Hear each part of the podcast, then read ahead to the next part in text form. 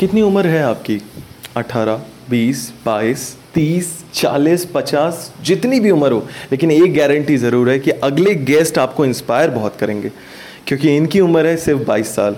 And guess what, 22 साल की उम्र में इन्होंने 80 से ज़्यादा फ्रेंचाइज सोल्ड की हैं। इनका ब्रांड है चाय सुट्टा बार। क्लाउड किचन पॉडकास्ट एपिसोड 1 के ये गेस्ट हैं, और ये क्लाउड किचन पॉडकास्ट जो शो हमने स्टार्ट किया है, इसको ऑडियो रखने का रीज़न ये था कि आप इसको काम करते हुए, आप इसको अपने बिजी लाइफ में भी सुन पाएँ ऑडियो के तौर पे। और दूसरा ऑब्जेक्टिव ये था कि जो क्लाउड किचन ओनर्स हैं या जो स्टार्ट करना चाहते हैं, इस फील्ड में आना चाहते हैं, फूड इंडस्ट्री में आना चाहते हैं, वो लोगों को कैसे हम इंस्पायर कर सकते हैं। और इसी के लिए हम एक्सपर्ट्स बुलाते हैं, हम बेस्ट परफॉर्मर जो इंडस्ट्री के हैं उनको बुलाते हैं, इनवाइट करते हैं, इवन गवर्नमेंट ऑफिशियल्स को भी इनवाइट करते हैं, और आगे करते रहेंगे ताकि आपको बेस्ट से बेस्ट नॉलेज मिले, मार्केट से अपडेटेड रहें और आपको कुछ नए आइडियाज़ मिले जिस पे आप काम करके सक्सेसफुल बन पाएँ।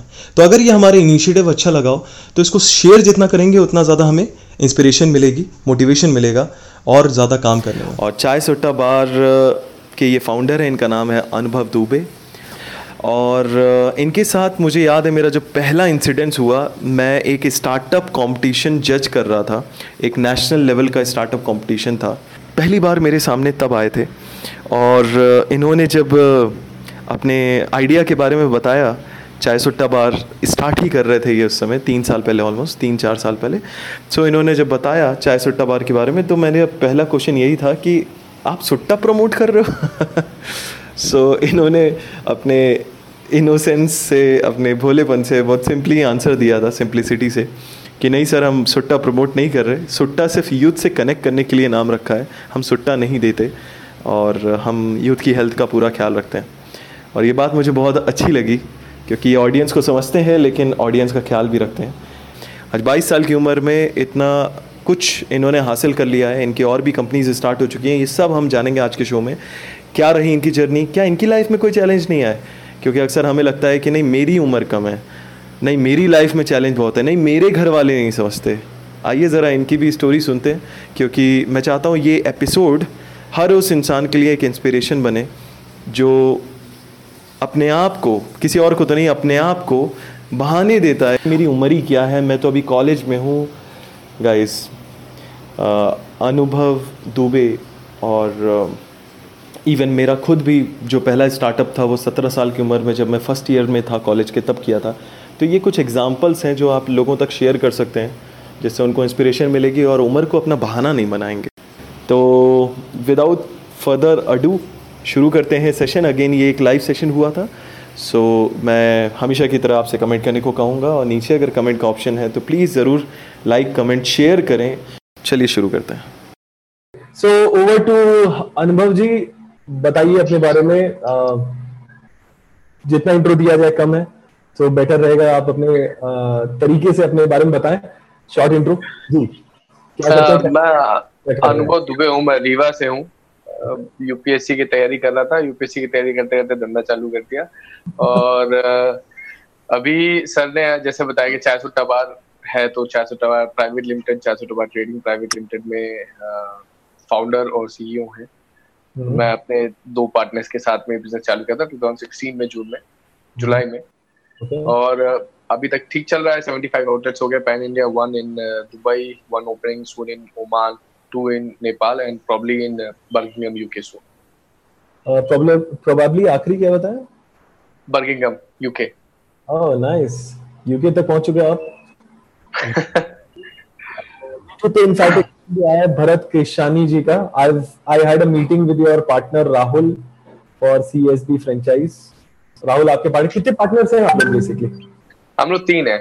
अनुभव, आनंद, हम लोग की फर्म का नाम था पहले, क्योंकि मैंने और हमने चालू किया था। इसका मतलब होता है एक्सपीरियंस हैप्पीनेस। फिर उसको हम लोग ने प्राइवेट लिमिटेड कर लिया, और हम लोग 3 लोग हैं, अनुभव, आनंद और राहुल। Perfect, perfect. आप लोग जब कंपटीशन में आए थे, मुझे याद है 7-8 लोग की टीम थी। वो 7-8 लोग सर हम लोग के जो इनिशियली जो हम लोग के साथ में थे, जैसे कि एक मनोज थे जो आज भी हैं, वो एक ऑर्फन लड़का है, तो हम लोग की एक थीम है कि हम लोग मोस्ट ऑफ द पीपल जितने भी लगते हैं वो ऑर्फन रहते हैं, डिसेबल रहते हैं, वे बहुत इकोनॉमिकली पुअर रहते हैं। तो जो हमने इनिशियली जैसे जितने भी लोगों ने हमने स्टार्ट किया था वो सब लोग आ गए थे, सब लोग जितने भी हम यहाँ पे काम करते थे। ब्यूटीफुल ब्यूटीफुल, काफी अच्छा लगता है यार इस तरीके की प्रोग्रेस देख के। चाय सुट्टा बार के अलावा भी कुछ कुछ कर रहे हैं, शॉर्ट में थोड़ा बताना चाहेंगे क्या क्या आपके और प्रोजेक्ट्स? हाँ सर, रियल एस्टेट में है, ऑटोमोबाइल्स मॉडिफिकेशन में है, रिसेंटली एक सेरेमिक फैक्ट्री डाली है अभी हमने शाहजहापुर में, और फिर इसके बाद में एंटरप्रेन्योरशिप डेन का हमने पूरा प्रोग्राम कर लिया जो private incubation plus coworking space होगा आने वाले टाइम पे, उसका थोड़ा सा भी डिले हो सकता है। बाकी एक एनजीओ चलाते हैं जो 30 साल पुराना, उसका मैं प्रेसिडेंट हूँ, वो चलाते हैं, बस कुछ ना कुछ लगे रहते हैं। F&B में भी बहुत सारे वर्टिकल्स में है हम लोग, इट्स नॉट जस्ट चाय सुट्टा बार, एक है दो बोटी चार रोटी, पोला पिज्जा वीडा, चैरिटी करके CHAI चाय RITE चैरिटी, जो भी सारी चाय जितनी भी हम लोग के पास आएंगे हम लोग सारी डोनेट करेंगे। तो ऐसे करके बहुत सारी चीज करते रहते हैं, नए ट्राई करते रहते हैं। ब्यूटीफुल। सो गाइस कौन कौन एक्साइटेड है आज के सेशन के लिए? क्योंकि अभी तो सिर्फ इंट्रो हुआ है एंड सोचो 22 साल का एक लड़का ऑलरेडी क्या 4-5 चीजों के तो नाम गिनाने में गिन भी नहीं पाया सारी। So there are so many things he is doing, और ऐसा नहीं है कि वो कहते हैं ना jack of all expert of none, you know, so वैसा हिसाब नहीं है। जिस चीज में कदम रखा है उस चीज को अच्छे मुकाम तक पहुंचाया, उसके बाद दूसरी चीज चालू की है। That's what I like about him. By the way we are on Instagram live also, तो गाइज आप लोग बहुत कुछ मिस कर रहे हो, मिस मत करो, जल्दी से आ जाओ। YouTube पे वी आर लाइव, YouTube पे आप देख पाओगे हमारे साथ आज चाय सुट्टा बार के फाउंडर ओनर हैं अनुभव जी, और डिस्कस कर रहे हैं किस तरीके से 60 कितनी फ्रेंचाइज हो गई आपकी अनुभव जी? 75 फ्रेंचाइज उन्होंने कर ली है लगभग 4 साल में। हाँ 4 साल में 75 फ्रेंचाइज एक कैफे की कैसे उन्होंने कर ली है, और काफी सक्सेसफुल है, हर घर का नाम है, लोग जानते ही है चाय सुट्टा बार। तो आ जाओ YouTube पे, मिस मत करो ये सेशन, जल्दी से आ जाओ। YouTube का लिंक बायो में दिया हुआ है, तो आप वहां से एक्सेस कर सकते हो।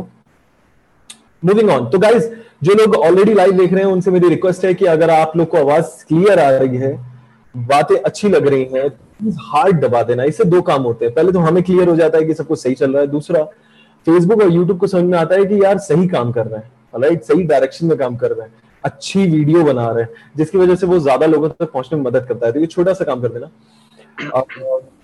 ओके, सो अनुभव जी, तो शुरुआत कैसे हुई इसकी, आइडिया कहाँ से आया, कैसे उत्पत्ति? जी सर कुछ नहीं, बस पढ़ाई कर रहे थे, यूपीएससी की तैयारी, और फिर एकदम से आनंद को कुछ करना था क्योंकि आनंद जो पहले बिजनेस में था उसको एग्जिट कर गया था, तो उसको कुछ करना था, तो उसको मैं रेस्क्यू करने के लिए दिल्ली से अपने पढ़ाई छोड़ के आया और सोचा कुछ मॉडल वगैरह बनाते हैं। तो फिर पूछा भैया कितने पैसे हैं आपके पास में? तो आनंद के पास में जो पुराने थे वो 3 लाख रुपए थे। अब 3 लाख रुपए में सब चाय बेच सकते थे और कुछ, तो ज्वेलरी वाला तो काम चालू करा नहीं जा सकता था। तो हमने बोला कि यार चाय एक ऐसी चीज है जो one of the most consumer beverages on earth है आफ्टर वाटर, तो क्यों ना उसी को पकड़ा जाए। स्पेशली अपने इंडिया में तो इतना ज्यादा कंजप्शन होता है, वो एक भ्रांति भी, इंडिया में we come to the 9th position when it comes to consumption of tea, तो भी इतना ज्यादा होता है। तो ग्लोबल अपॉर्चुनिटी भी बहुत थी, तो हमने चाय का चालू कर दिया। और आइडिया सर बहुत सारे, हम लोगों ने देखा कि हम लोग को स्टूडेंट्स को पकड़ना है क्योंकि स्टूडेंट्स बहुत ज्यादा इंदौर में, वैसे भी एजुकेशन अब IIT AIMS के अलावा भी इतने सारे कॉलेजेस, इतने सारे कोचिंग, स्पेशली भंवरकुआ चले जाइए, विजयनगर चले जाइए, गीता भवन चले जाइए। तो हमको पता था कि यहाँ पे बहुत अच्छा चल सकता है, तो हमने सबसे पहला हॉटस्पॉट अपना भंवरकुआ पकड़ लिया क्योंकि भंवरकुआ में इन तीन दोनों से कंपैरिजन में भंवरकुआ में ज्यादा स्टूडेंट्स। तो भंवरकुआ में हमने सबसे पहले तो भंवरकुआ जगह डिसाइड कर ली, फिर उसके बाद अपने कॉम्पिटिटर्स स्टडी किए। तो कॉम्पिटिटर्स में हमारे टपरी वाले बहुत ज्यादा कॉम्पिटिटर्स, तो एक टपरी वाले थे जिनका नाम था रामजी की स्टोर, वो बहुत चलते थे।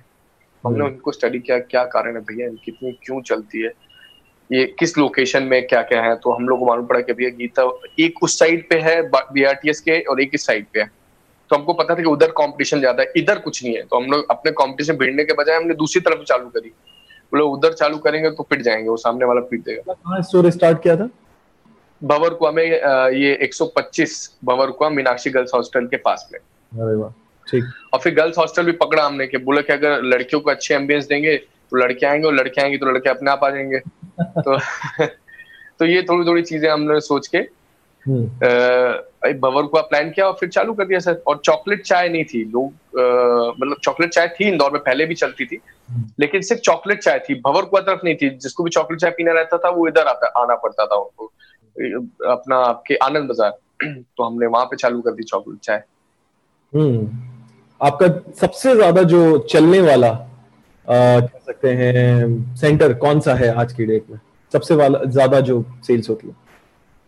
भंवरकुआ ही सर। बहुत सारे आपस में कंपटीशन होते रहते हैं। भंवरकुआ कभी ऊपर चला जाता है, कभी 56 चला जाता है, कभी लेक व्यू भोपाल चला जाता है, कभी मुंबई इतना ज्यादा आगे हो जाता है कि कहीं पे भी आसपास नहीं लगते, तो ऊपर नीचे चलता रहता है।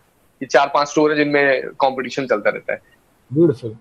सो मैं ना आप जो बता रहे हो उसको नोट भी कर रहा हूँ। सो मेरी रिक्वेस्ट रहेगी ऑडियंस से, अगर ब्रिज आपको बहुत अमेजिंग लग रही है, सीखने को मिल रहा है, लाइव हैंड्स ऑन एक्सपीरियंस मिल रहा है, करते कैसे एक बिजनेस प्लीज कमेंट करें।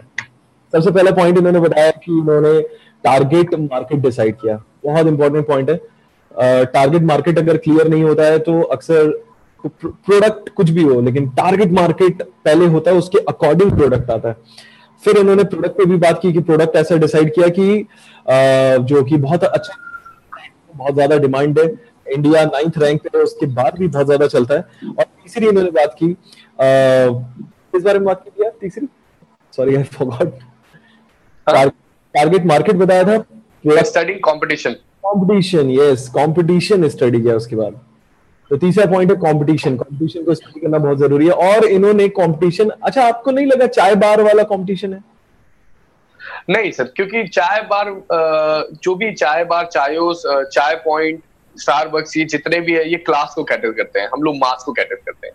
हमको टर्नओवर पे काम करना था, हमको ज्यादा ऑडियंस पे काम करना था, क्योंकि क्लास के लिए हमारे पास पैसे ही नहीं थे। क्लास ऐसी जगह पे आती नहीं, क्लास आती है जब वहाँ पे बहुत अच्छा बना हुआ हो, दिखता अच्छा हो, वहाँ के फर्नीचर अच्छा हो, वहाँ पे एसी अच्छी हो, वहाँ का स्टाफ अच्छा हो। हमारे पास कुछ नहीं था, तो हम लोग को मास में ही करना पड़ता, तो हमने मास टारगेट किया। तो कंपटीशन कहीं पे था नहीं, जो क्लास था वो वहीं पे जाता, हमारे यहाँ पे आता नहीं, और जो मास था वो हमारे इधर ही रहता, उनके यहाँ पे नहीं रहता। ये कितने प्यारा पॉइंट आपने बोला है, क्योंकि मैं देखता हूँ जब मैं दोनों एंटरप्रेन्योर्स के साथ ये ज्यादा दिक्कत होती है। वो ना आईटी कंपनी डालेंगे, टीसीएस उनका कॉम्पिटिटर समझेंगे, ठीक है, कि हमने आईटी कंपनी डाली, टीसीएस सीधे कॉम्पिटिशन है। अरे क्या बात कर रहे हो यार, तुम टीसीएस के आगे नहीं हो। सो ये चीज आपने बहुत अच्छे से, बहुत आपने कहीं से सीखा, लाइक ये एनालिसिस कैसे हुई आपके? बड़ा हाँ सर, एक बार हमको ऐसे इन्वेस्टर ने पूछा आई5 समिट में जब पिच करने गए थे कि आपने कुछ पढ़ा नहीं है, ना आईआईटी से आए हो, तो ना आईआईटी से, ना आईएम से। तो मैं बोला we are the student of ground realities. तो हम लोग सब काम करते करते ग्राउंड रियलिटी से ही सिखा दिया हमको, काम करते गए, सीखते गए, करते गए, सीखते गए सर। ब्यूटीफुल। आपको फंडिंग भी मिली है वैसे?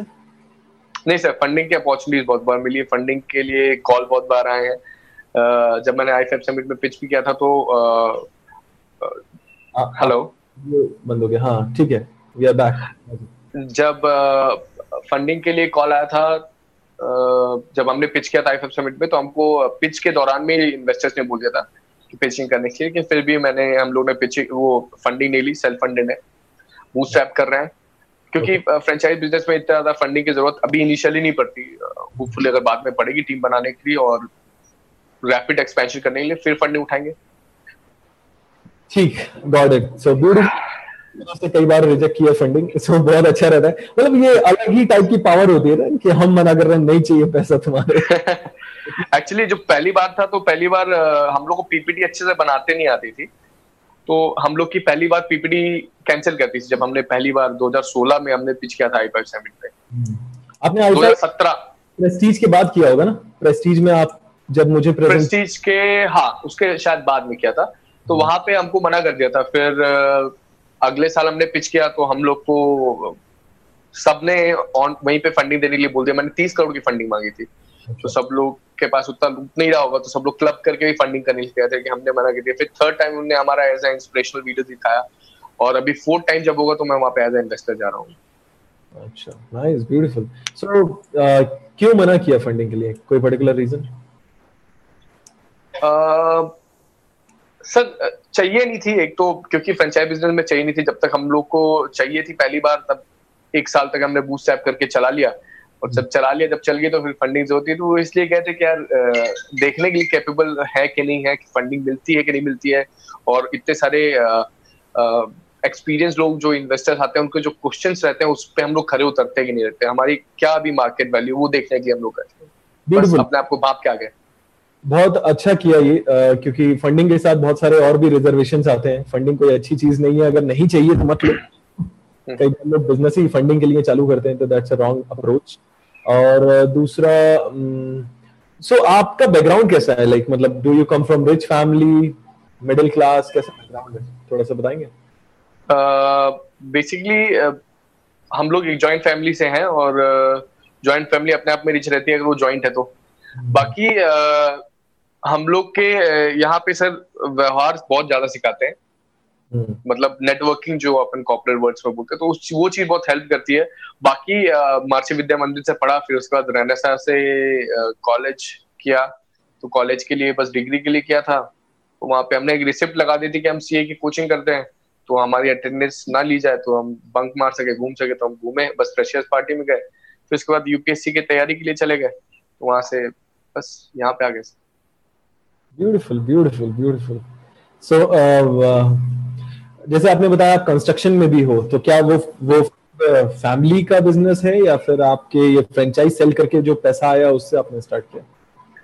सर हम लोग ने खुद से स्टार्ट किया, क्योंकि गुडविल मार्केट में बहुत अच्छी बन गई हम लोग की। हम लोगों ने जितने भी काम के सब लोगों से जो भी था स्पष्ट रह के बातें की और काम किया, तो लोगों को पैसा लगाने के लिए हम लोग के ऊपर तैयार हो गए थे। तो एक की जमीन हमने बोला कि भाई तेरी जमीन है तो हमको जमीन दे दे, उसने जमीन दे दी। दूसरे आदमी से बोला भैया कि तू इसमें बना, पैसे रखा, उसमें जितना प्रॉफिट आएगा बांट लेंगे। तो हम लोग तीन पार्टनर्स हो गए, जिसकी जमीन थी वो, जिसने बनाया वो, और तीसरा मैं। मेरा क्या काम था कि इनको क्लब करके बेचना, तो इन दोनों क्लब करके बेचा, जो प्रॉफिट आया हम तीनों ने वापस में डिस्ट्रीब्यूट कर दिया। तो हमने जो पहला बनाया था वो ऐसे टाइम पे बनाया था जब रेरा आ गया था, रियल एस्टेट रेगुलेटिंग अथॉरिटी आ गया था, डीमोनेटाइजेशन था, और फिर उसके बाद में इंदौर में पानी कमी थी, नगर निगम ने बोरिंग बंद कर दी थी, एनजीटी ने होशंगाबाद की में रेती बंद कर दी थी खनन, तो रेती महंगी हुई थी। इतना सब चीज होने के बाद भी ई डॉक्यूमेंटेशन आ गया था जगह का, और हमने हमको मालूम नहीं होता था कि बहुत सारी पेचीदगी आती है। जैसे प्लॉट में घर पेड़ रहता है, अगर वो पेड़ उसमें आता है, उद्यान विभाग में आता है, किसी सर्टेन गाइडलाइंस का आता है, तो आप उसको काट नहीं सकते हो, नहीं तो आपको चालान भरना पड़ जाता है, पंचनामा बन जाता है। तो भी हम लोगों ने पहला प्रोजेक्ट हमको प्रॉफिटेबल बनाया और अब धड़ल्ले से 3-4 कर रहे हैं। Very nice, beautiful. Okay, so तो लाइक शुरुआत जब आपने इसकी की, चाय सुट्टा बार की आप बता रहे थे, तो आपने फंडिंग रिजेक्ट कर दी, कंपटीशन, आपने स्टडी किया, प्रोडक्ट, तो शुरुआत कैसे की? मतलब वो शुरू का अगर मैं बात करूं, वो शुरू का क्या क्या स्ट्रैटेजी, स्टार्टिंग कैसे की, पहले किन चीजों पे काम करना शुरू किया, क्या सेटअप कैसे किया? मैंने देखा आपका जो मॉडल है, और सच बताया मैं ये पूरे केस स्टडी कर चुका था जब आप लोग का देखा मैंने प्रेजेंटेशन में, तो आपने एक लिमिटेड तक बताया था जब आपने प्रेजेंट किया था, बट उसके बाद भी जब मैं 56 पे गया तो मैंने उसको स्टडी किया था, देखने गया था एक बार, नाम सुना काफी, मैं कहा यार अच्छा काम कर रहे हैं, देखना चाहिए। तो आई एनालाइज किया यार इनका कंपटीशन टपरी वाले हैं, ठीक है, जो चाय की टपरी होती है उनको ये लोग बीट कर रहे हैं, क्योंकि उसी रेट में दे रहे हैं लगभग, थोड़ा सा 19-20 है स्टूडेंट्स के लिए वो। तो ये किस तरीके से, ये सोच कैसे बनना शुरू हुई, एक के बाद एक स्टेप्स क्या रहे, ये मैं समझना चाहता हूँ। सर स्टेप्स अपने आप डेवलप होते गए, जैसे जैसे जो भी प्रॉब्लम आते रहे उसको हम लोग सॉल्व करते गए। तो इनिशियली तो प्रॉब्लम पहले फाइनेंस की थी, वो अपने आप धीरे धीरे सॉल्व हुई। जैसे हम लोग ने दोस्तों से, जो हमारा दोस्त है जिसका हार्डवेयर का था, दिनेश था एक जिसका हार्डवेयर का था, तो वो हमारा स्कूल का दोस्त था, तो उसने हार्डवेयर काम चालू किया था, तो उसे हार्डवेयर का हमने सामान ले लिया कि भाई पैसा बाद में देंगे जब आएगा। पुताई उताई भी वहीं से होगी, सीमेंट भी वहीं से होगी। फर्नीचर के लिए हम लोग यहाँ पे अपने इंदौर में बॉम्बे मार्केट है जहाँ पे सेकेंड हैंड फर्नीचर मिलता है, तो सेकेंड हैंड काउंटर हम वहां से उठा के लेके आए, हम लोग सेकेंड हैंड काउंटर वहां से लेके आ गए। तो फाइनेंस का ये सॉल्व हुआ कि भैया ये करना है। फिर उसके बाद में टेस्ट टेस्टिंग हुई कि भैया लोग क्या टेस्ट पसंद आ रहा है, क्या प्राइसिंग आ रही है। हमने 7 रुपए से स्टार्ट किया था, क्योंकि जो रामजी टी स्टॉल थे वो 7 रुपए में चाय दे रहे थे, अब हम लोग 7 रुपए में क्या दे रहे थे भैया उनसे अच्छा। तो पहली बात तो हम लोग प्योर दूध दे रहे थे। सेकेंडली हम लोग आपका वीडियो बंद हो गया शायद, हाँ सही है अभी। सेकेंड हम लोग प्योर दूध दे रहे थे, उसके बाद में प्लेस दे रहे थे बैठने के लिए, हाइजेनिक बना रहे थे।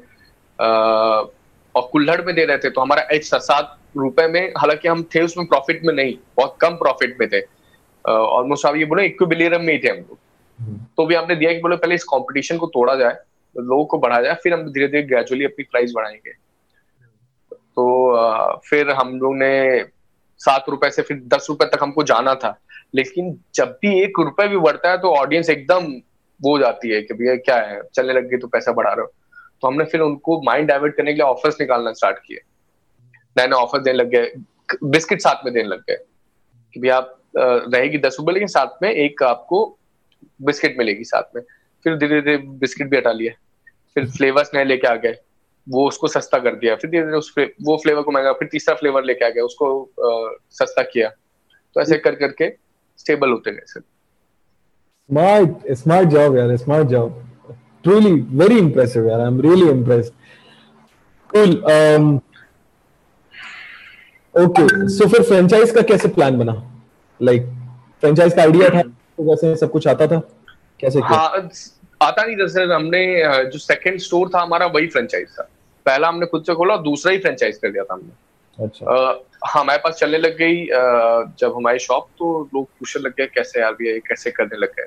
तो हमने दूसरे महीने में ही हमारी फ्रेंचाइजी ओपन कर दी थी पहली, मतलब दूसरे महीने ही दूसरा आउटलेट ओपन कर दिया था, क्योंकि मेरे को फ्रेंचाइज के बारे में थोड़ा सा मैंने पढ़ रखा था, तो मैंने वही तुरंत मैंने बोला इसको पहले फ्रेंचाइज दो। लेकिन उसमें बहुत सारी प्रॉब्लम आती है, आप फ्रेंचाइज किसी को भी दे दो फिर वो आपके साथ कैसा, आपके प्रोडक्ट को कैसा डील करता है, कैसा प्रेजेंट करता है, वो अल्टीमेटली अगर आपका एक भी आउटलेट बंद होता है तो अल्टीमेटली आपके ब्रांड इमेज डाइल्यूट होती है।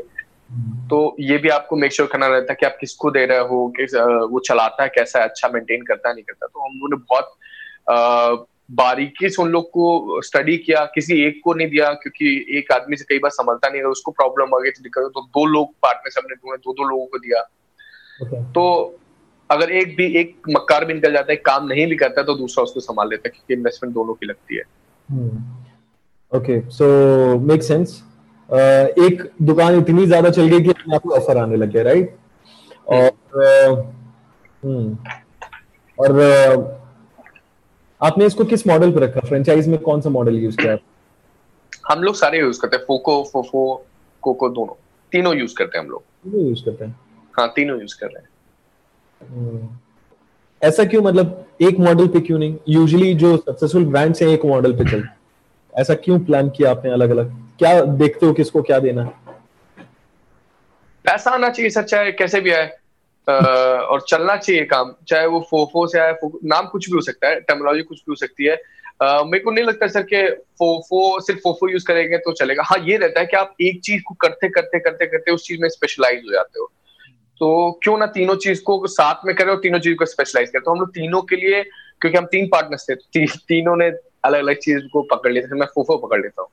तो मैंने बिल्कुल, हम तीनों में बिल्कुल ऐसे डिवाइड किया था कि मैं सिर्फ फ्रेंचाइज बेचूंगा, और आनंद क्या करेगा, कंपनी आउटलेट्स खोलेगा, राहुल क्या करेगा, मर्ज करेगा, जो भी इन्वेस्टर जिसके पास है वो चला नहीं सकता तो उसको लेके आएगा, इन्वेस्ट करेगा, हम चलाएंगे।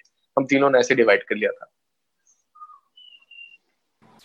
Okay, so और जब हमको ये टर्मिनोलॉजी पता नहीं थी फोको फोफो की, तो भी हमने वैसे तीनों ने डिवाइड कर लिया था पहले। ठीक है, मेरे पास तो वीडियोस हैं इससे रिलेटेड, सो गुड यार, बहुत अच्छा लगा ये सब जानकर, आपने जिस तरीके से किया है। सो इन तीनों मॉडल में आपके लिए प्रॉफिटेबल सबसे ज्यादा क्या रहा फ्रेंचाइज में? अच्छा, ऑडियंस के लिए एक बार आप ब्रीफ कर दोगे क्या भाई, वो तो सोच रहे होंगे क्या फोफो फोको कर रहे हो। अच्छा, फ्रेंचाइज और फ्रेंचाइजी ऑपरेटर, फोफो मतलब कि फ्रेंचाइजी जिसमें इन्वेस्टर भी वही होगा, ऑपरेटर भी वही होगा। फिर आता है FOCO, franchise owned but company operated, मतलब इन्वेस्टमेंट वो करेंगे, चलाएंगे हम, फिर उसमें प्रॉफिट रेशियो में अपना आधा आधा हो जाएगा, तो उनका प्रॉफिट हो जाता है, अपने प्रॉफिट हो जाता है, बस उनका आरओआई निकलना जरूरी है और आपका खर्चा निकलना जरूरी है अगर आप मैनेज कर रहे हैं। तीसरा फिर होता है कोको, मतलब कंपनी ऑपरेटर, खुद के आउटलेट्स खोलते जाना, जैसे स्टारबक्स करता है, कभी फ्रेंचाइज देता नहीं, खुद का आउटलेट खोलता है क्योंकि उनके पास पैसा है। इन तीनों में से सबसे ज्यादा प्रॉफिटेबल आपके लिए क्या रहा, क्या साबित हुआ? सारे मॉडल्स हैं, जैसे कंपनी के रहते हैं तो कंपनी में ये रहता है कि खुद के आउटलेट्स रहते हैं, आपको डायरेक्ट प्रॉफिट मिलता है। फ्रेंचाइजी में बेचने में ये रहता है कि आपको एक साथ पैसा मिल जाता है, लिक्विडिटी आपके पास अच्छी हो जाती है, आप एक्सपैंड कर सकते हो, ऑफिस बड़ा कर सकते हो, टीम बड़ी कर सकते हो। और फोको में कोई खास प्रॉफिट नहीं रहता है क्योंकि उसको मैनेज आपको करने का हेडेक रहता है, फिर उसमें आपको उनको प्रॉफिट देना, अपना भी निकालना है। Okay, best is COCO. अगर आप खुद का आउटलेट खोल सकते हो तो उससे बेटर तो कुछ हो ही नहीं सकता। Okay, beautiful. So by the way, बहुत सारे लोग लाइव हैं, मैं एक बार उनको एड्रेस कर देता हूं। मेरे डैड भी देख रहे हैं। Hi dad, hi Shubham Pan, hi Shubham Rai, hi Harsh Dixit, Mohammad Talib. By the way, जिन लोग के भी मैं बता रहा हूँ, नाम ले रहा हूँ, आपके कमेंट्स बहुत कम आ रहे हैं, प्लीज कमेंट करो, क्वेश्चन अगर कुछ है तो पूछो, ये मौका है, आप पूछ सकते हो। हाय अमित, हाय रौनक, हाय दीनदयाल जी, हाय शिवम, हाय आर्यन भाई, हाय साक्षी, हाय विशाल, हाय पूर्वी, हाय सिद्धार्थ, हाय उपेंद्र, हाय विदित, बहुत सारे मेरे स्टूडेंट्स भी दिख रहे हैं, हाय यश, हाय Ram, hi Saksham, hi Prateek. Lot of people are on YouTube as well. ये फेसबुक की कहानी थी, यूट्यूब पे hi Heena, hi Prakhar, hi Deepak, Vivek, Satya, random knowledge and fun, hi Bharat, hi Prakhar, hi Deepak Meena. Awesome awesome, बहुत सारे लोग देख रहे हैं, ब्यूटीफुल यार। कीप कमेंटिंग, अगर कोई क्वेश्चन हो तो आप पूछ सकते हो। ओके, सो प्रखर ने एक सवाल पूछा है, बड़ा अच्छा, मैं इसी पे आ ही रहा था। सर, अभी आप कैसे डील कर रहे हैं कोरोना टाइम में? अभी अगर मैं सिर्फ इसकी बात करूं तो क्या चल रहा है, अभी तैयारी क्या चल रही है, काम क्या चल रहा है, और आगे का क्या, मतलब कहाँ जाएगा चाय सुट्टा बार? जी अभी तो फिलहाल कुछ काफी 3-4 महीने तो अभी पब्लिक गैदरिंग में लोग डरेंगे ही, ज्यादा डरेंगे पब्लिक। 3-4 महीने मैंने कम बोला, 6-7 महीने आप पकड़े चलिए। तो एक तो unmanned preparation of food and then to delivery, we are working on our reach, automated, हम लोग कितने ज्यादा लोग तक पहुंच पाए, मतलब हम लोग प्रोडक्ट, कोई भी बंदा नहीं रहेगा, मशीन पे जाइए, आप क्लिक कीजिए, मशीन पे, मशीन टोटली मशीन, क्लिक कीजिए, पैसे डालिए और वो आपको दे देगी जो भी आपको, बस टोटली ऑटोमेटेड मशीन पे हम लोग काम कर रहे हैं। और क्योंकि अभी मशीन्स की भी मैन्युफैक्चरिंग बनना, it's really really tough, but we are doing our best, and probably when this all lockdown ends we will come up with a very nice and innovative product which जो कि एक revolution होगा। तो we are trying our best, और ये चाय सुट्टा बार के लिए एक ये अच्छा अपॉर्चुनिटी भी है कि अपने आपको एक्सप्लोर करें, अपने ऑडियंस तक पहुंचे। अभी हम लोग सिर्फ सर्व करने पे ध्यान रख रहे थे, अब हम लोग आपको सर्च करने में भी ध्यान देंगे कि आप लोग को क्या पसंद है, और देखते हैं कैसा रहता है। अभी बहुत अच्छी बात बोली आपने। अभी परसों हमारा लाइव हुआ था पुष्पेंद्र भाई के साथ, परसों से पहले हुआ था। सो पुष्पेंद्र जी जो है वो MSG 91 के ओनर है, लाइक जिन लोगों ने लाइव नहीं देखा जाके देख सकते हैं अभी भी। सो बेसिकली MSG 91 के क्लाइंट ओनर हैं और वॉकओवर सॉल्यूशंस के फाउंडर हैं। उन्होंने एक लाइन बोली, बड़ा अच्छा लगा। उनके बड़े बड़े क्लाइंट्स हैं, लाइक टाटा, विप्रो, गोदरेज, सब उनके क्लाइंट हैं, इंडियन गवर्नमेंट उनके क्लाइंट है। सो उन्होंने एक बात बड़ी अच्छी बोली कि इस लॉकडाउन की वजह से हम 25 साल आगे हो जाएंगे। हम ऐसे इन्वेंशन सब कर पाएंगे, ऐसे इनोवेशन कर पाएंगे जिसका हम सोचते ही रहते थे, टाइम नहीं मिलता, बट अभी खाली बैठे हैं तो चलो इन्वेंशन। तो अब जो चीजें आएंगी वो शायद 25 साल लगते आने में। मे बी आपके केस में मे बी ATM का के मॉडल पे आप ATM सॉर्ट ऑफ कुछ लॉन्च कर पाओ, यू नो, बंदा जाओ, मतलब लोग अपने जैसे ATM खुलवाते हैं अपने यहाँ, वैसे वो स्टॉल खुलवाएं, क्योंकि अब उसके रेगुलर एक्सपेंसेस खत्म हो गए, बंदे की जरूरत नहीं है, और जैसे मशीन में पैसा डालकर निकाल लेता है वैसे वो कॉफी, चाय जो भी चाहता है फ्लेवर वाइज। तो बड़ा अच्छा थॉट लगा यार आपका प्रोसेस, थॉट प्रोसेस। बहुत सारे क्वेश्चन आ रहे हैं, कुछ क्वेश्चंस ले लेते हैं। सो यहाँ पे बिजनेस डील भी हो रही है। भरत जी का क्वेश्चन है, do you have a thought of selling Bhopal lake running outlet franchise? ठीक है, बेचने का अगर आपका मन हो तो आप कनेक्ट कर सकते हो पर्सनली।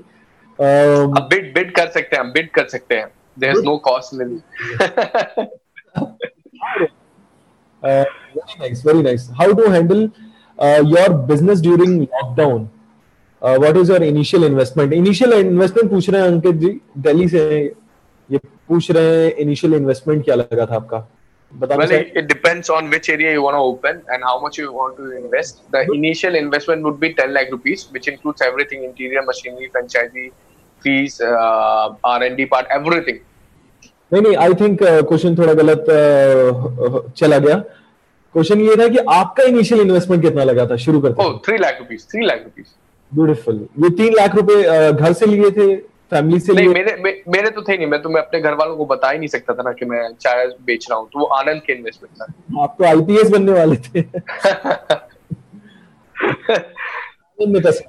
आनंद आपके पार्टनर में?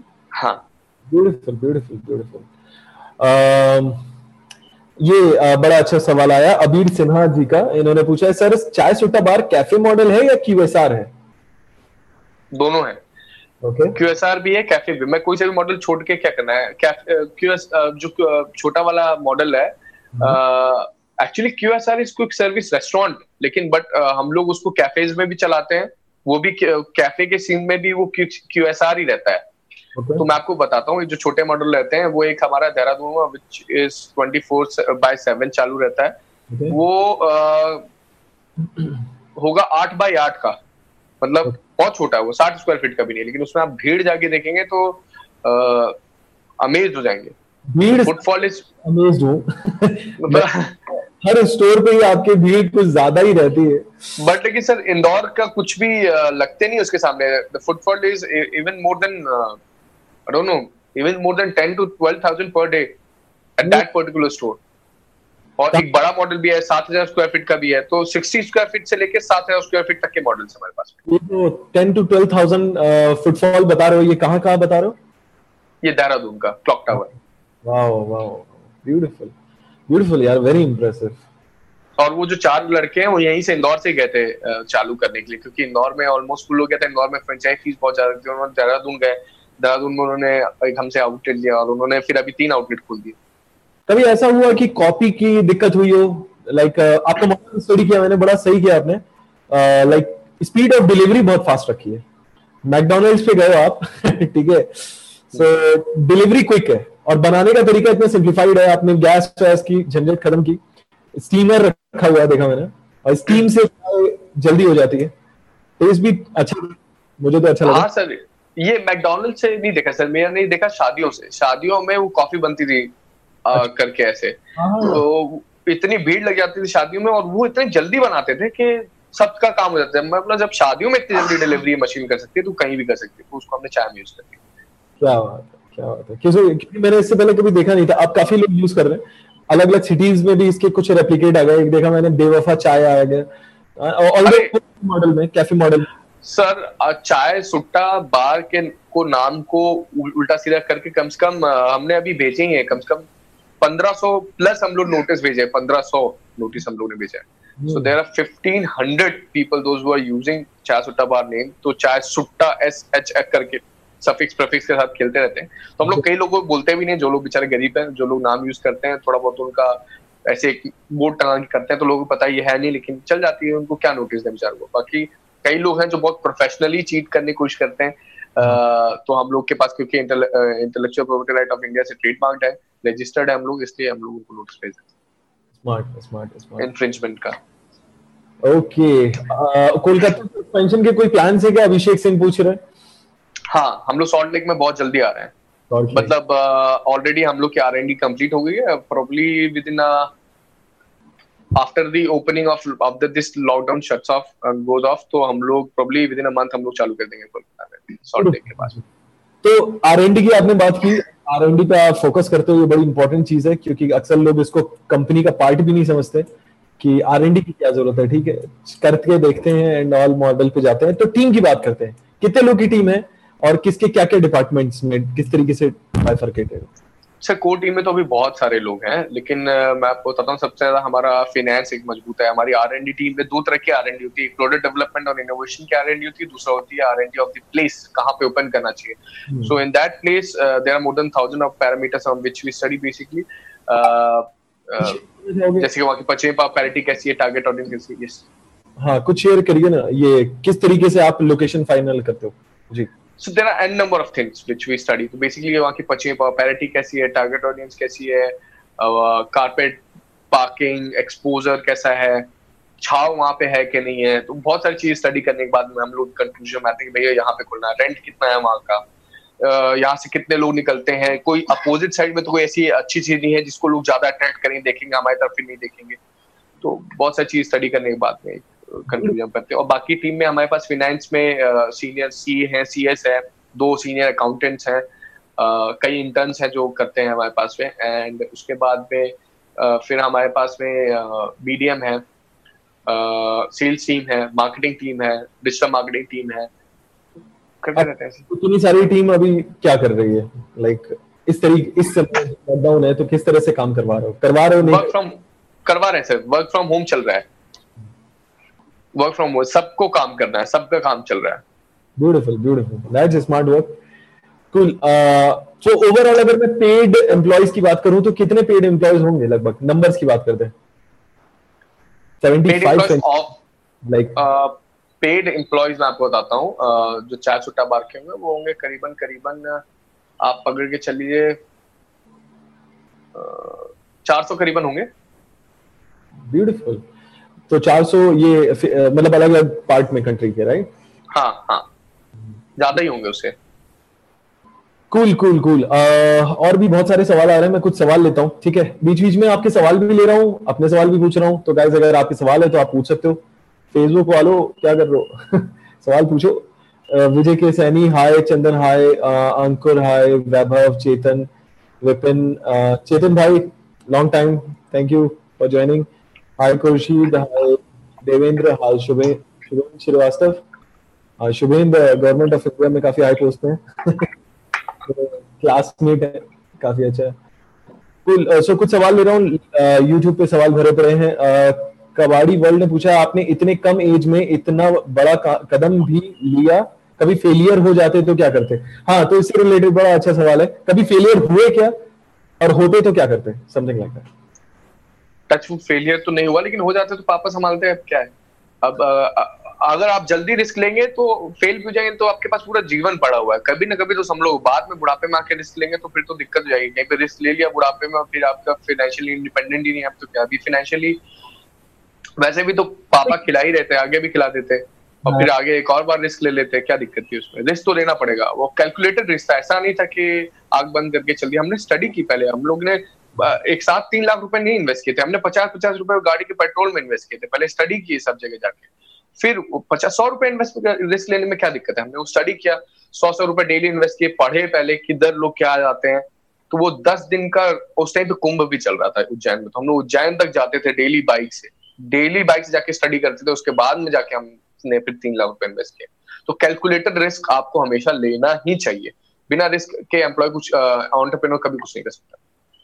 वो तो एक्सेल शीट पे तो एम्प्लॉयज काम करते हैं, और एंटरप्रेन्योर्स कभी भी एक्सेल शीट पे नहीं काम करते हैं, वो रिस्क पे ही काम करते हैं। Smart, very nice.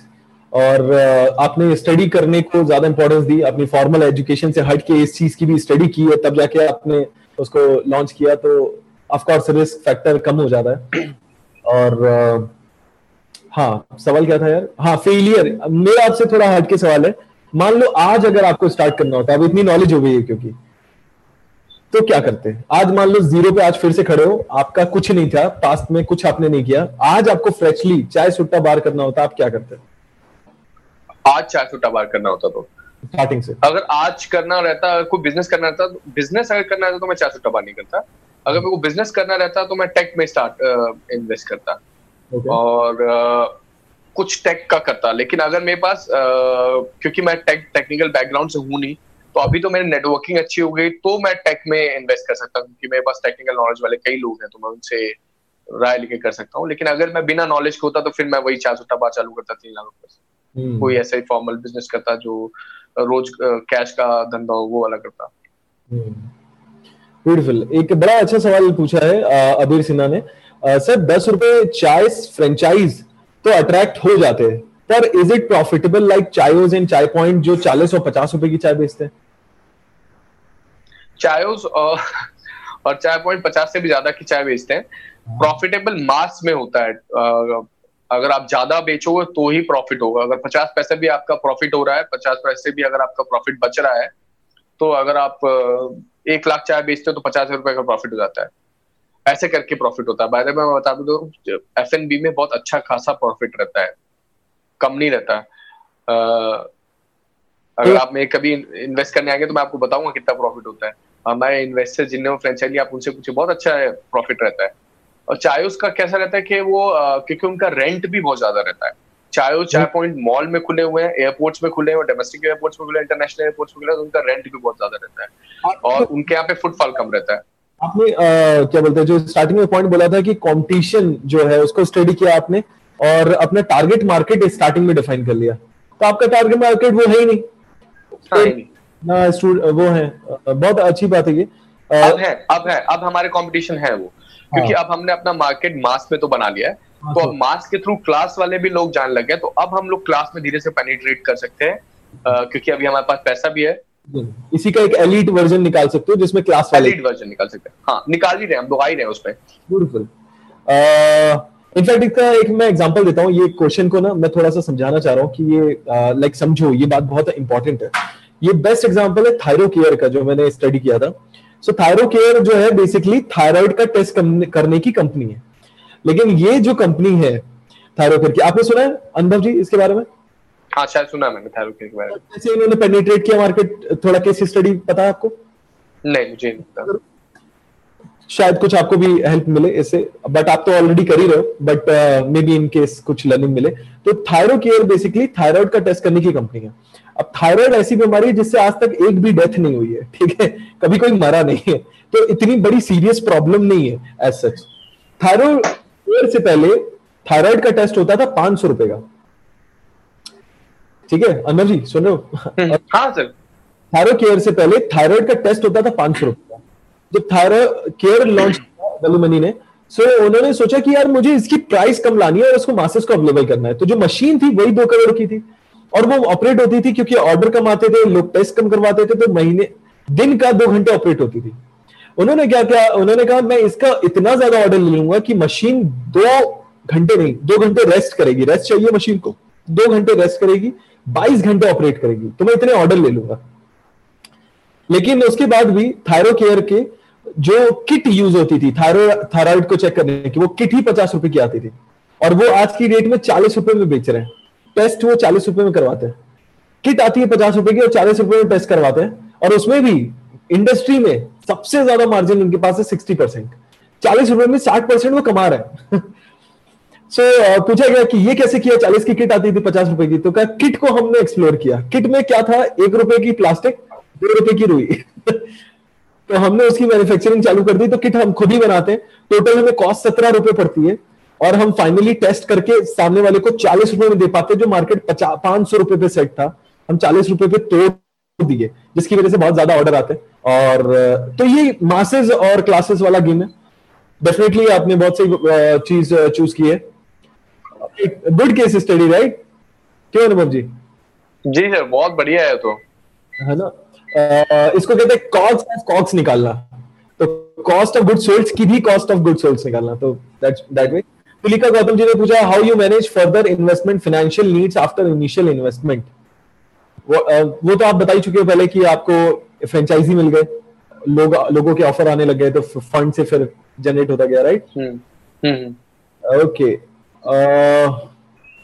Okay, so इसको समराइज करते हैं आप, ठीक है? आई थिंक बहुत टाइम हो चुका है ऑलरेडी, या सो इसको समराइज करते हैं शॉर्ट में। एक बार मैं देख लेता हूँ कोई और क्वेश्चंस अगर हो तो।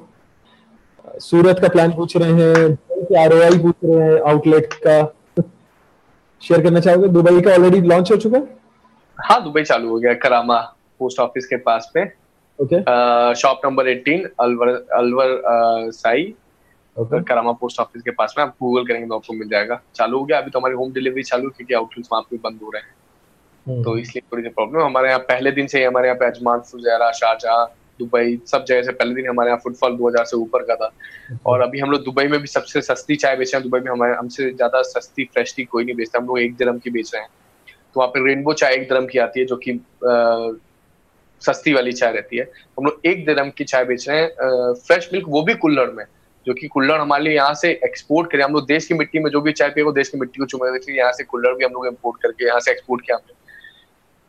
तो ROI अगर पूछ रहे हैं आप, ROI तो साल भर रहता है, डिपेंड करता है। अगर आपका बहुत अच्छा चल गया तो आप 2 महीने में भी छाप जाओगे, पैसे पूरे निकाल जाएंगे बाहर। और अगर आपका थोड़ा बहुत डामक डोल चला तो आप 1 महीने 1 साल तक लगता है, 1 साल 1.5 साल लग जाता है। ओके, 2 महीने से 1 साल तक का आप आरओआई निकाल लेते हो. ब्यूटीफुल. ओके, सो बहुत सारे पॉइंट्स पे बात हुई यार. Guys if you can comment ये पॉइंटर्स, अगर आप कमेंट करो या आपने नोट बनाया तो उसका फोटो खींच के अगर मुझे टैग करते हो और शेयर करते हो अपने प्रोफाइल पे तो मैं, मेरे पास एक स्पेशल गिफ्ट आपके लिए मैं दूंगा. ऑलराइट, सो हमने बात की टारगेट मार्केट की, प्रोडक्ट की, कंपटीशन की, फंडिंग की जो आपने रिजेक्ट कर दी, बैकग्राउंड क्या था आपका, फंड्स की बात की कि कैसे शुरुआत आपने की, टीम की बात की, lot of you know interactive question. I think अबीर से ना एक और सवाल पूछ रहे हैं कि 10 रुपए की चाय क्योंकि डिलीवरी कैसे होगी, 10 रुपए की चाय की डिलीवरी कैसे होगी, समथिंग लाइक दैट, ऐसा कुछ पूछ रहे हैं. हाँ, मैं समझ गया. 10 रुपए की चाय की डिलीवरी पॉसिबल हो नहीं सकती अभी फिलहाल तो. रीजन मीन कि अगर आप 10 रुपए के अगर आप चाय बेच रहे हो तो चाय के लिए आपको कंटेनर चाहिए रहेगा जो कि जिसमें चाय गर्म रहे, तो वो है फ्लास्क. फ्लास्क के बाद में एक एल्युमिनियम के अंदर फॉइल रहती है जो फूड ग्रेड होती है, 4 लेयर्स होती है, वो महंगी आती है. फिर उसके बाद एक और लेयर रहती है जो कार्डबोर्ड की रहती है, फिर उसमें प्रिंटिंग रहती है, फिर उसकी यहाँ से डिलीवरी रहती है, मैन्युफैक्चरिंग के बाद डिलीवरी रहती है तो, और फिर लॉजिस्टिक कॉस्ट रहती है, मेंटेन करना रहता है आपको सारी चीजें. और अभी थर्ड पार्टी डिलीवरी ही कर सकता है आदमी, क्योंकि उन्होंने इतने ज्यादा डिलीवरी बॉयज के रेट्स बढ़ा दिए हैं कि अगर आप अपना करो तो वो आप कर नहीं सकते हो. तो और जो थर्ड पार्टी चार्ज कर रहे हैं वो 30% चार्ज कर रहे हैं जोमेटो. उबर को खरीदने के बाद उन्होंने और मोनोपोली बना लिया तो वो बहुत ज्यादा चार्ज कर रहे हैं. तो 10 रुपए की चाय ऐसे सस्ती ऐसे नहीं पहुंचा पाएंगे हम लोग. अगर आपको चाहिए 3-4 लोगों को, 10 लोगों को, तो हम लोग एक फ्लास्क में पहुंचाएंगे और कोशिश करेंगे आपको बहुत सस्ते मिले. Beautiful, beautiful. तो आपका ऑब्जेक्टिव बहुत क्लियर है, हर चीज में वही चीज निकल के आ रही है. चलो लास्ट में ऐसा करते हैं कि एक, जितने भी यंग एंटरप्रेन्योर्स हैं, मैं भी यंग एंटरप्रेन्योर्स की हेल्प करने की कोशिश करता रहता हूँ और ये लाइव भी उसका एक मोड है, एक मीडियम है. इसी से रिलेटेड बाय द वे मैं वेबिनार हम अगला प्लान कर रहे हैं 25 अप्रैल को वेबिनार हो रहा है. और वेबिनार में अगर आप लाइक इसमें थोड़ा सा हम अलग टाइप के सेगमेंट को हम टारगेट कर रहे हैं. वेबिनार में अगर आप कोच हो या ट्रेनर हो या कंसल्टेंट हो या फिर ऑथर हो, बुक के ऑथर हो, तो आप कैसे डिजिटल बिजनेस में आ सकते हो, डिजिटल कोच बन सकते हो, ऑनलाइन कैसे आ सकते हो, इस बारे में हम बात करेंगे. थोड़ा सा अलग टॉपिक लिया इस बार. तो 25 तारीख को अगर आप इसमें इंटरेस्टेड हो तो 6 बजे शाम को आएंगे. रजिस्टर कर लेना, लिंक मेरी टीम से मैं रिक्वेस्ट कर रहा हूँ प्लीज डाल दे. इंस्टाग्राम पे बायो में मिल जाएगा लिंक, फेसबुक और यूट्यूब पे डाल देंगे. एक लास्ट जाते जाते अनुभव जी, ये जितने भी यंग एंटरप्रेन्योर्स हैं जो बहुत कुछ बड़े बड़े सपने लेकर रखते हैं लेकिन शायद एग्जीक्यूशन की स्पीड आपकी जैसी नहीं है, एक ऐसा मैसेज जो इन लोग को सक्सेसफुल बनने में हेल्प कर सकता है, what would you like to share? Implement now. आपके पास जो भी प्लान है उसको एक पेपर में या फिर एक्सेल शीट में डाल के मतलब implement immediately. This is the best time. आप ये बस सोचिए कि इकोनॉमिक क्राइसिस आ रही है, ये ऑलरेडी कॉम्पिटिटर, अरे कोई सा भी प्रोडक्ट फिनिश नहीं होता, धीरे धीरे वो फिनिश होता जाता है. हमारा प्रोडक्ट फिनिश नहीं होता, धीरे धीरे फिनिश हुआ. तो आपको इम्प्लीमेंट अभी करना पड़ेगा, आप नहीं करोगे तो वो दूसरा कर जाएगा. Beautiful, beautiful. So implement now, मतलब ये एक्शन टेकिंग एक चीज है जिसके लिए मैं बहुत फोर्स करता हूँ. इनफैक्ट जब मैंने बिजनेस ट्रेनिंग स्टार्ट की तो हम लोग सिर्फ संडे करते थे क्योंकि मेरी आईटी कंपनी भी थी और वो भी उस पर भी काम मेनली चलता रहता था. 5 कंट्रीज में एक्सपेंशन हो चुका था तो काफी वर्क रहता था. सो मैं सिर्फ संडे वर्कशॉप करता था. साल में 52 हफ्ते होते हैं, 45 वर्कशॉप हमने की, 45 हफ्ते हमने लगातार बैक टू बैक वर्कशॉप की. लगभग 7-8 राज्यों तक में हम लोग गए, 4,500 बिजनेस ओनर्स को सिखाया. तो एक्शन की स्पीड आपकी सक्सेस डिफाइन करती है, ऐसा कह सकते हैं. ऑलराइट, बिल्कुल sir. Alright, so action, be an action taker. और क्लाउड किचन के बारे में मैं कुछ सोच रहा हूँ. हमारा वीडियो यूट्यूब पे है, 2 वीडियो है. एक मेरे स्टूडेंट ने सक्सेसफुली क्लाउड किचन लॉन्च कर दिया लखनऊ में, काफी तेजी से ग्रो कर रहा है. दूसरा क्लाउड किचन का वीडियो था जिसमें मैंने समझाया क्लाउड किचन होता क्या है, जो बिगिनर से लेकर एडवांस लेवल तक वाले को कुछ ना कुछ तो सीखने को मिलेगा. यूट्यूब पे अवेलेबल है. मैं सोच रहा हूँ उसके लिए भी एक स्पेशल वेबिनार किया जाए क्या? अगर आपको लगता है ऐसा तो कमेंट करना, मुझे मैसेज करना. अगर मेरे पास ज्यादा रिक्वेस्ट आएंगी तो फिर मैं कुछ ऐसा प्लान करने का सोच रहा हूँ. मुझे पता नहीं है, बट हाँ अगर ऐसा कुछ करते हैं तो ये है कि मैं A to Z बता सकता हूँ एक सक्सेसफुल क्लाउड किचन बनाने में, क्योंकि ऑलरेडी मेरे स्टूडेंट ने कर लिया है. So now I can help you guys with that as well. या so thank you Anubhav ji, आपने टाइम दिया. Thank you so much sir. सालों बाद मुलाकात हुई ऑनलाइन ही से, ठीक है, फिजिकली भी मिलेंगे जब लॉकडाउन खत्म होगा तो. बिल्कुल सर, बिल्कुल. Thank you so much. और अपने ऑडियंस तक भी शेयर करना है इसको, ज्यादा लोगों. वैसे जाते जाते एक चीज बोलना चाहूंगा कि बहुत कम एंटरप्रेन्योर्स मुझे ऐसे मिलते हैं जिसमें इतना पैशन, इतना टैलेंट और स्मार्टनेस, आप किताबी नॉलेज नहीं है, आपकी स्मार्ट वाली नॉलेज है और यही एंटरप्रेन्योरशिप में काम आता है। आप टॉपर थे क्या बाय द वे वैसे स्कूल कॉलेज में? नहीं सर। अच्छा डिसीजन किया यूपीएससी की तैयारी करें, लेकिन जो टॉपर नहीं है, जिनका दिमाग ऐसे चलता है, स्मार्ट है, प्लीज एंटरप्रेन्योरशिप के लिए ट्राई तो करो, एक बार रेस्ट तो लो, अच्छा लगेगा। ऑलराइट, सो हर बार की तरह हमारे वीडियोस आकर देखने के लिए, लाइव देखने के लिए, कमेंट्स करके हमसे सवाल पूछने के लिए और हमें लाइक शेयर करके मोटिवेट करने के लिए thank you so much. That's all, thank you Anubhav ji. Thank you so much sir, thank you, bye bye, bye sir. Okay, so ये थे अनुभव जी अपने साथ। आप लोग अगर और भी लोगों को चाहते हो इसी तरह हम लाएं और ऐसे अंदर की चीजें बाहर निकाले, समझे तो कि यार कोई बनता है तो कैसे बनता है, और सीख कर अगर आप कुछ अप्लाई कर सको तो मुझे बताओ किसको आप बुलाना चाहोगे नेक्स्ट। कोशिश कर रहेगी हमारी, अप्रोच करेंगे हम। ऑलराइट, अगर किसी पर्टिकुलर बिजनेस ओनर से आप इम्प्रेस हो तो आप बुला सकते हो। वेबिनार का जो मैंने बताया था, वेबिनार का बहुत सिंपल है, लिंक मैंने डाल दिया है, आप क्लिक कर सकते। आपको लिखना है लिंक ट्री linktree.ee/